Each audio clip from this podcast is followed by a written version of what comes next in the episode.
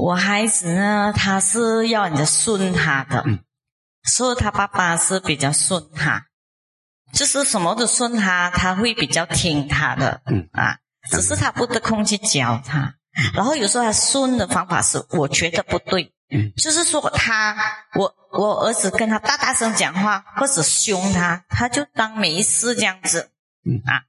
对我来说，你这样子的方法啊，对他不理他就呃就不理了，他就会进，是他这种态度是不对的。嗯。然后在外面会面对很多的问题，嗯而且他这样不尊重父母是不对的，所以我本身就会教训他，说他就会跟我吵，他就会跟我怒，所以我就是说，如果孩子这样子对我的时候。我要怎么去处理？因为我已经是好像你说很硬啊，什么方法？就是我是妈妈，我什么你就不可以这样子。我也是有用这种方法，但是都不行。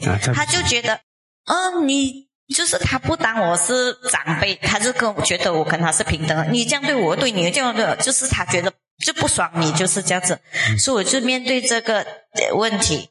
第二个问题就是，当他讲的非常过分的时候，我已经是很。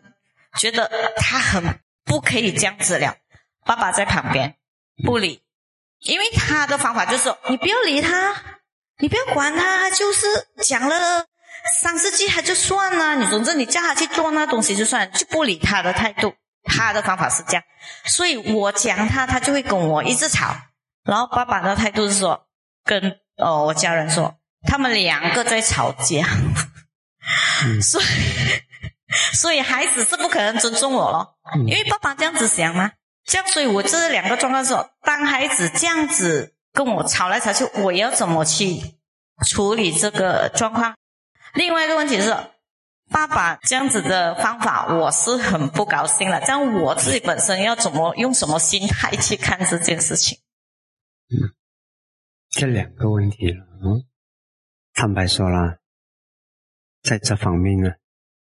我其实也是在学习的，这是真实的，因为以我们以前的那种模式，我那个成长的历程，我是来自一个战斗家庭，嗯，大家都很强，大家也不容易受伤。那我们以前辩论的时候呢，语气都是很猛，但是那个猛呢，我们也不觉得是什么。但有些时候你要看你的对象怎么吸收那个。后来我才发现，他出来的时候，我以为我只是以辩论的语气，或者是，啊，我觉得这个是我们的家族里面是普通的，再不普通，根本就不算是什么。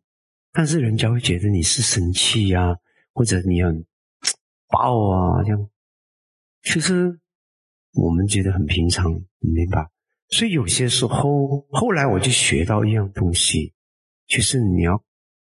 在讲的时候，你就要观察你的对象的反应，不管是谁，即使是那个孩子是你带大的，但是他在小的时候，他的反应可能不一样。你这种方式讲，他可以接受；到了叛逆年龄的时候，他可能他的反应就不一样。所以后来我就养成一个习惯，就是我一边在讲的时候，我已经是一边在观察那个受者的反应啊，这个就改改善很多。只是有些时候我们的惯性习惯太强了，太强了。我就是这样子讲的，话就是这样子讲的。后来我觉得不行，训练出一种方法，就是一边讲，其实一直在观察对象什么反应，讲他怎么反应。如果他反应不对，我们不是为了发泄而讲，我们是为了达到效果而讲。如果他没有效果，那就不要了，就换方法了。所以我在二零零八年、零九年教学的时候的方式，跟我现在的教学方式，我那个时候对那一代的弟子，跟我现在对这一代的弟子方式也在改。所以我们要做一个不要把一个错误的模式坚持一辈子的人啊，因为那个时代不同了，对象不同了，因缘不同了，我就要换方法了。所以我很重视，就是我们在讲话的时候，我们是。时时刻刻觉察到听话者的反应的，刹那之刹那间知道他的反应的，这个不行，我们就要调整了，要调整，这是第一点。第二呢，我还是相信实力的一个人。什么叫实力？这个世界没有实力是做不了事的。什么叫实力？你伤不了我，就是我的事；你刺激不了我，就是我的实力。那么呢，一个孩子也好，是外人也好，谁都好，你没有实力，你要人家服你，不可能的。他不会解释，他不会解释为什么他不服你，但是他就是不服你。他可能不明白他为什么不服你，但是他知道他就是不愿意服你。其实是你没有实力。如果你不容易动容，你不容易波动，他刺激不了你，他骂你，你就是稳稳的啊。最多是是带着慈悲的眼神看他，跟他说，以他的角度看，你这样子怎么办？你长大了怎么办？以前我在中学的时候，总学长说，我有一两次也是有用对的。我说你这样子，有时候我会劝那些同学，我不只是罚的，我罚也很猛，就是那个你要过来硬的，我硬的绝对不输给你。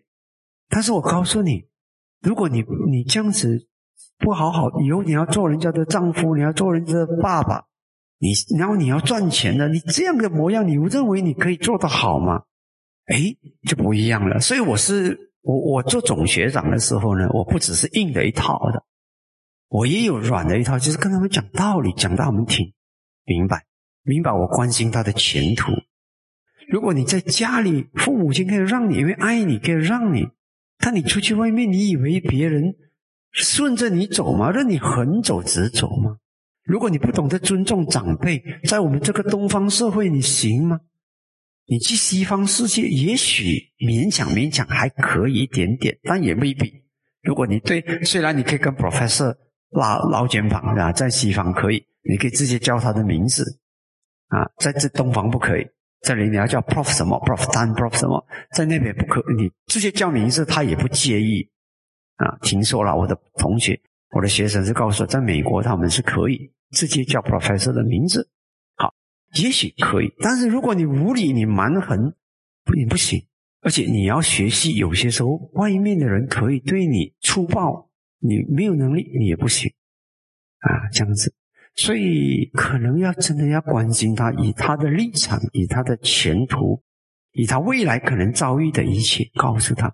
如果他再不听，那不给他试试看啊？但是最主要的就是，不管我能劝服你，或者我劝不服你。我的实力不败，其实我的心，我守住我的心，不会被你打击到，不会被你刺激到，不会情绪不会波动。这门功夫，如果你有，你教孩子一定是不只是教孩子，你的人生都无往不利。不败，这个要训练。那早晨醒思文，每天早上醒思，我希望做到这一点；晚上醒思，我到底做到了多少？还有多少可以做到的？你就等你，如果你早晨醒思文。你每天这样子做三个月、半年，这种力量就出来了。你这种力量，无言的力量，有时胜过语言的力量。所以你要让你的孩子感受到你有一种很强的内在的力量，很充实力量。声音可以很柔和，声音可以很柔。以前我遇到一个一个老夏豆，夏豆滚来了，夏豆滚来了，国师啊的那位。我们那时是那个夏豆，就是他要坚持一些他的教学原理。但是我不懂，我是我翻译员，我就走过去下豆，这个刚刚讲过的下豆又要我再重讲，一个晚上同类似的讲座要听两次，啊，我我我觉得这个东西都，但是他就是要你重复一个晚上同样的东西听两次，啊，但是他很坚定，嗯，但是我们不明白，我们只是想要把我们的想法提给小豆，他小豆很坚定，啊。他中通过翻译员解释，但他的语气是小豆觉得这样比较好，然后我又在在讲发表我的想法，还是一样的一句，小豆觉得这样比较好。我没有等他讲第三次，如果等他讲第三次，我就无理了，马上退。我讲小豆有小豆的智慧，我没有啊，而且实力在他那边，肯定是他能掌握实力啊，教学要怎么教？那如果我不听，故事就结束了。啊，我不可能不听。教学的权威在导师手里，他就是柔柔讲。从那边我开始领教到一种实力法的这种坚定，柔到这么柔，真的我都不敢讲，我刚才模仿得到，很轻柔，他讲话很轻柔的。小偷觉得这样比较好。再讲一次，一模一样，没有被没有被你刺激到没有？然后我就退了，知道。后来他的翻译员，因为他的近人阿表跟我讲，他是侍者跟我说，小偷他从来很坚定，他只要讲那句话，他就会稳稳的执行那句。因为这个领域的确是他的智慧，不是我的智，我的能力。我那时只是一个嗯在家翻译员啊，刚刚大学毕业啊，但是他就是一句话。所以这我我讲的实力是不是说你硬啊还是什么？不是的，是你你有一种很安稳的心，不被人家挑起、不波动的那个心，那就是实力。所以那是我真正的感受，有感受到这个世界第一次。有一个人可以柔到那个程度，但是他的法的实力是摸不着底的啊！那但是那个经验终身难忘。我告诉你，我做他的翻译员，所以你要拿出你的实力，真的，实力就是我们的心的法的力量，最主要是法的力量啊！当然有钱袋的力量，对吧？真的啦！如果他跟你要买这个要买那个，那你跟我耍蛮，对不起了。那我钱袋袋袋子着，现在我不可能让你，但是我不是用这个压你，我是跟你讲道理，你压我就不行啊！我没有要压你，但是你压我，那就看谁的实力强啊！但是我们不是跟人家耍实力，不是用实力这样子来压，这样子不好啊！压孩子是不好的，不是用钱来压他，不是，你看以后他你老了，他也用钱来压你啊，啊，不是。啊！但是现在我要给你明白，不可以这样子做，啊，明白吗？啊，不是，不是钱是一切，钱它是一种实力，但是它不是最重最重要的实力是道理。但是当人家不想想耍蛮的时候，那是对不起了，你用这样粗暴的实实力来压我，我只也可能是用低一点的，因为只有低一点的实力，你才能够听得懂，这样啊，是不是？就像我们的国家是以法庭讲啊，上了辩论讲法了，讲法律的。但是如果有人不讲法律，他就是我拿我我拿刀指着你，你给我听，警察会怎么对待他？没有跟他讲道理的。你拿刀拿枪，直接给你抓进去，看谁的实力强。警察的实力比较强，抓进就这样了啊。所以一样的，我们不是要用这一套的，这这都是很差劲的方法。管孩子用到这种。低俗的实力已经是逼不得已的，最重要是法道理，好好的跟他讲，让你的人格感动他，让他服你的人，你的力心的力量，那个才比较珍贵。所以有一个千古不变的道理，就是没有实力的人在这个世界上什么也做不成。然后我以前有一个老师跟我说过，他说：“If a person has no mindfulness and concentration, he has no place in the world。”每一个在世界上没有正念跟定力的人，他在这个世界上是没有立足点的。你做妈妈也做不好，做老师也做不好，做学生也做不好。正念跟定力一定要有，因为它最主要的力量是让你不败。你能不败，才有可能产生你的作用。如果你两下子就打败仗了，你怎么能够产生作用啊？但是真正还有另一种实力。那种实力是无形的力量，因果。你如果做的事情符合因，就算他现在跟你凶暴，他赢了，他迟早要吃苦头啊！所以我不跟人家过招的。我们道场曾经遇到一些很重大的考验，人家给我来来出因的，很简单啊，我忍了，我也不还手，我也没有要赢。我们就是尽量的把我们的主责把章程写好。确保这种事情不能再发生第二次。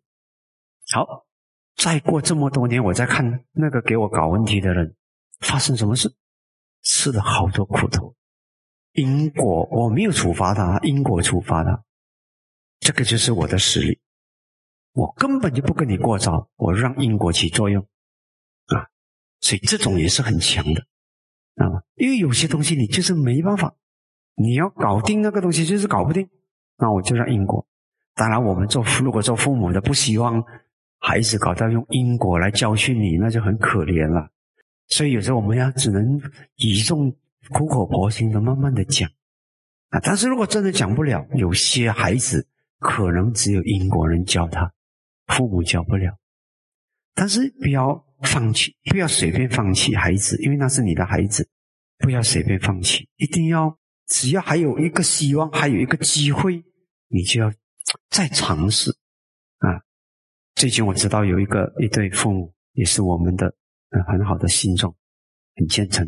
他也经过几年的折腾，孩子到一个年龄的时候，好像很奇怪，就怎么样啊？但是因为父母亲还是他们也是来问。我讲有些时候我我尝试帮啊孩子来，我们也是讲我也帮啊，但是我知道当时不能马上见效，但是我就在那个孩子心里种下一些因果的想法，一些东西啊。再过一阵子，他在乱一阵子过后，突然间就觉醒了，觉醒了。最近再来跟父母就讲，哎呦，还好是你们嗯，如果别的父母早就把我抛弃了。他感恩他的父母，所以有些时候他时间没有到，他要出去经历一些东西。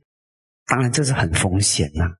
我们当然不希望走到这一步，把它交给 因果了。你不知道外面可能会更糟，也有可能更糟啊。但是这是最后没有办法的办法，交给因果啊。你去做你做对，做你对的事就好了。然后当时我也是这样子教，我说你就有些时候师傅也帮你试了。你自己也试了，然后呢，可能时间没有到，你就等吧，继续的守住你的善心。你至少你不要做一个犯错的父母。孩子犯错是孩子的事，父母不要犯错。诶，后来真的有一天，可能他也真的有守戒布施，又又行善，然后我又叫他发愿，然后祈求龙天护法帮忙。诶，很奇怪，孩子就一个时间到了，自己就醒觉，现在变成很感恩父母。懂得自己要去好好的读书，也是一个很奇怪的一个生命历程。所以不要有些时候觉得我一定要做到我的效果，有些时候不能马上见效，要等时机。但是有一个千古不变的真理：你不要犯错，你不要造苦因。孩子教得了教，怎样想办法教？但是你造苦因，苦因不会给你加分。什么是苦因？闹情绪啊，脾气不好啊，骂啦，生气啊，这些都是苦因，它不会帮助你加分。看起来好像得手，不是。就像那个马拿破仑，他就是用苦因来达到他的目的。他怎么用苦因达到目的啊？你来跟我谈判，他就为了要让你屈服，他就拍桌子发大脾气，吓到那个人家乖乖要跟他签下那种屈辱的合约啊。但是他最后他的结局是什么？因果不饶他的，他还是最后还是失败。你所以在因果来讲，你现在可以用一个错误的方法，好像得手了，但是一定有很惨痛的代价。所以我教大家就是：你能达到目的就达到目的，达不到目的不要不择手段，你绝对不犯错，守住这个底线哦。然后你再想你的方法。如果你你犯苦造心的苦因，那这不是好的方法。你不造心的苦因。然后你有什么方法就用，那个叫做善巧，不是手段的，那叫善巧啊，能够达到善巧就善巧。行，如果没有所有的三角用到完了，还是没有见效，等等时间，哦，OK，啊，第二个就是那个啊，好好的商量喽，是不是？可能他也不认同你，对吧？如果你真的做的很好，然后你再讲他，他可能就服了。啊，他可能觉得你也情绪，两个都情绪给你们闹，反正不关我的事，还是做好自己，对啊？啊，如果你自己也做的很没有情绪，你要跟他，你可以跟他商量啊，跟你的另一半商量，哎，你看啊，我也跟你一样，我也可以不在乎，我也可以放掉，反正，但是会不会害到孩子啊？是不是我们应该一起，父母一起商量啊？但是你要确保你不是情绪，因为你一情绪，你你你对你的。伴侣，你就他就没有说服力了，啊，对吧？